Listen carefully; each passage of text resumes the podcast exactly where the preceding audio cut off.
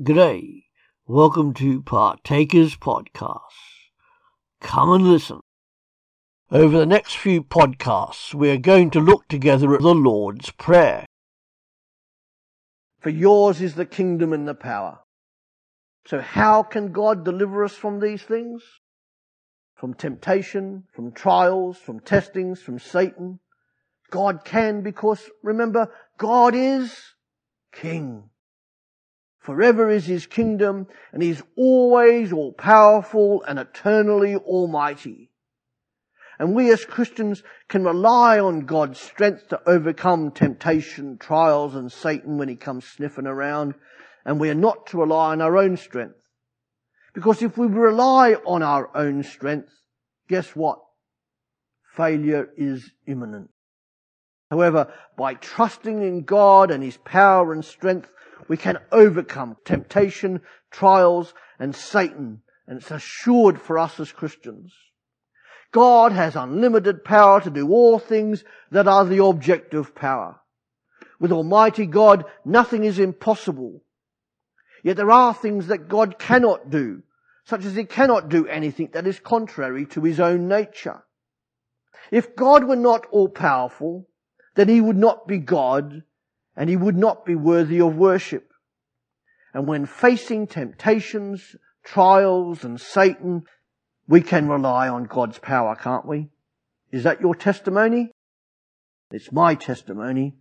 It's a testimony of many Christians down through history and the glory forever.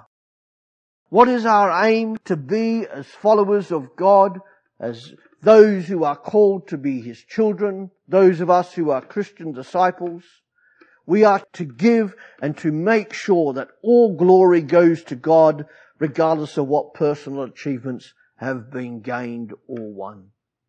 What do we mean by glory here?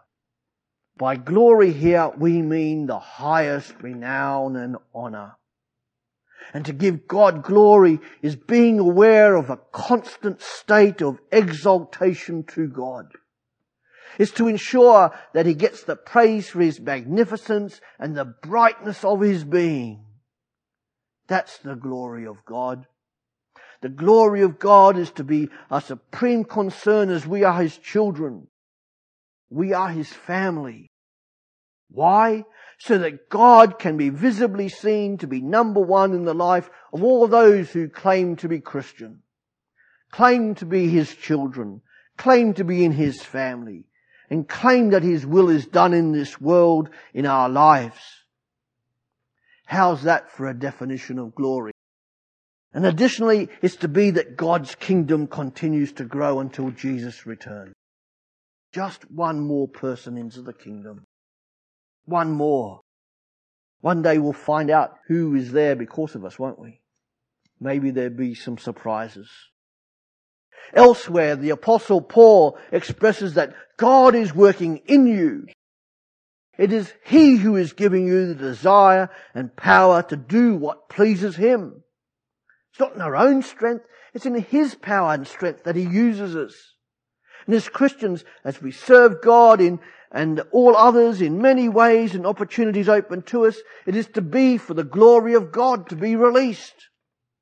True service shows and reflects the beauty, honor and glory of Jesus to those who are being served and to those who are looking on.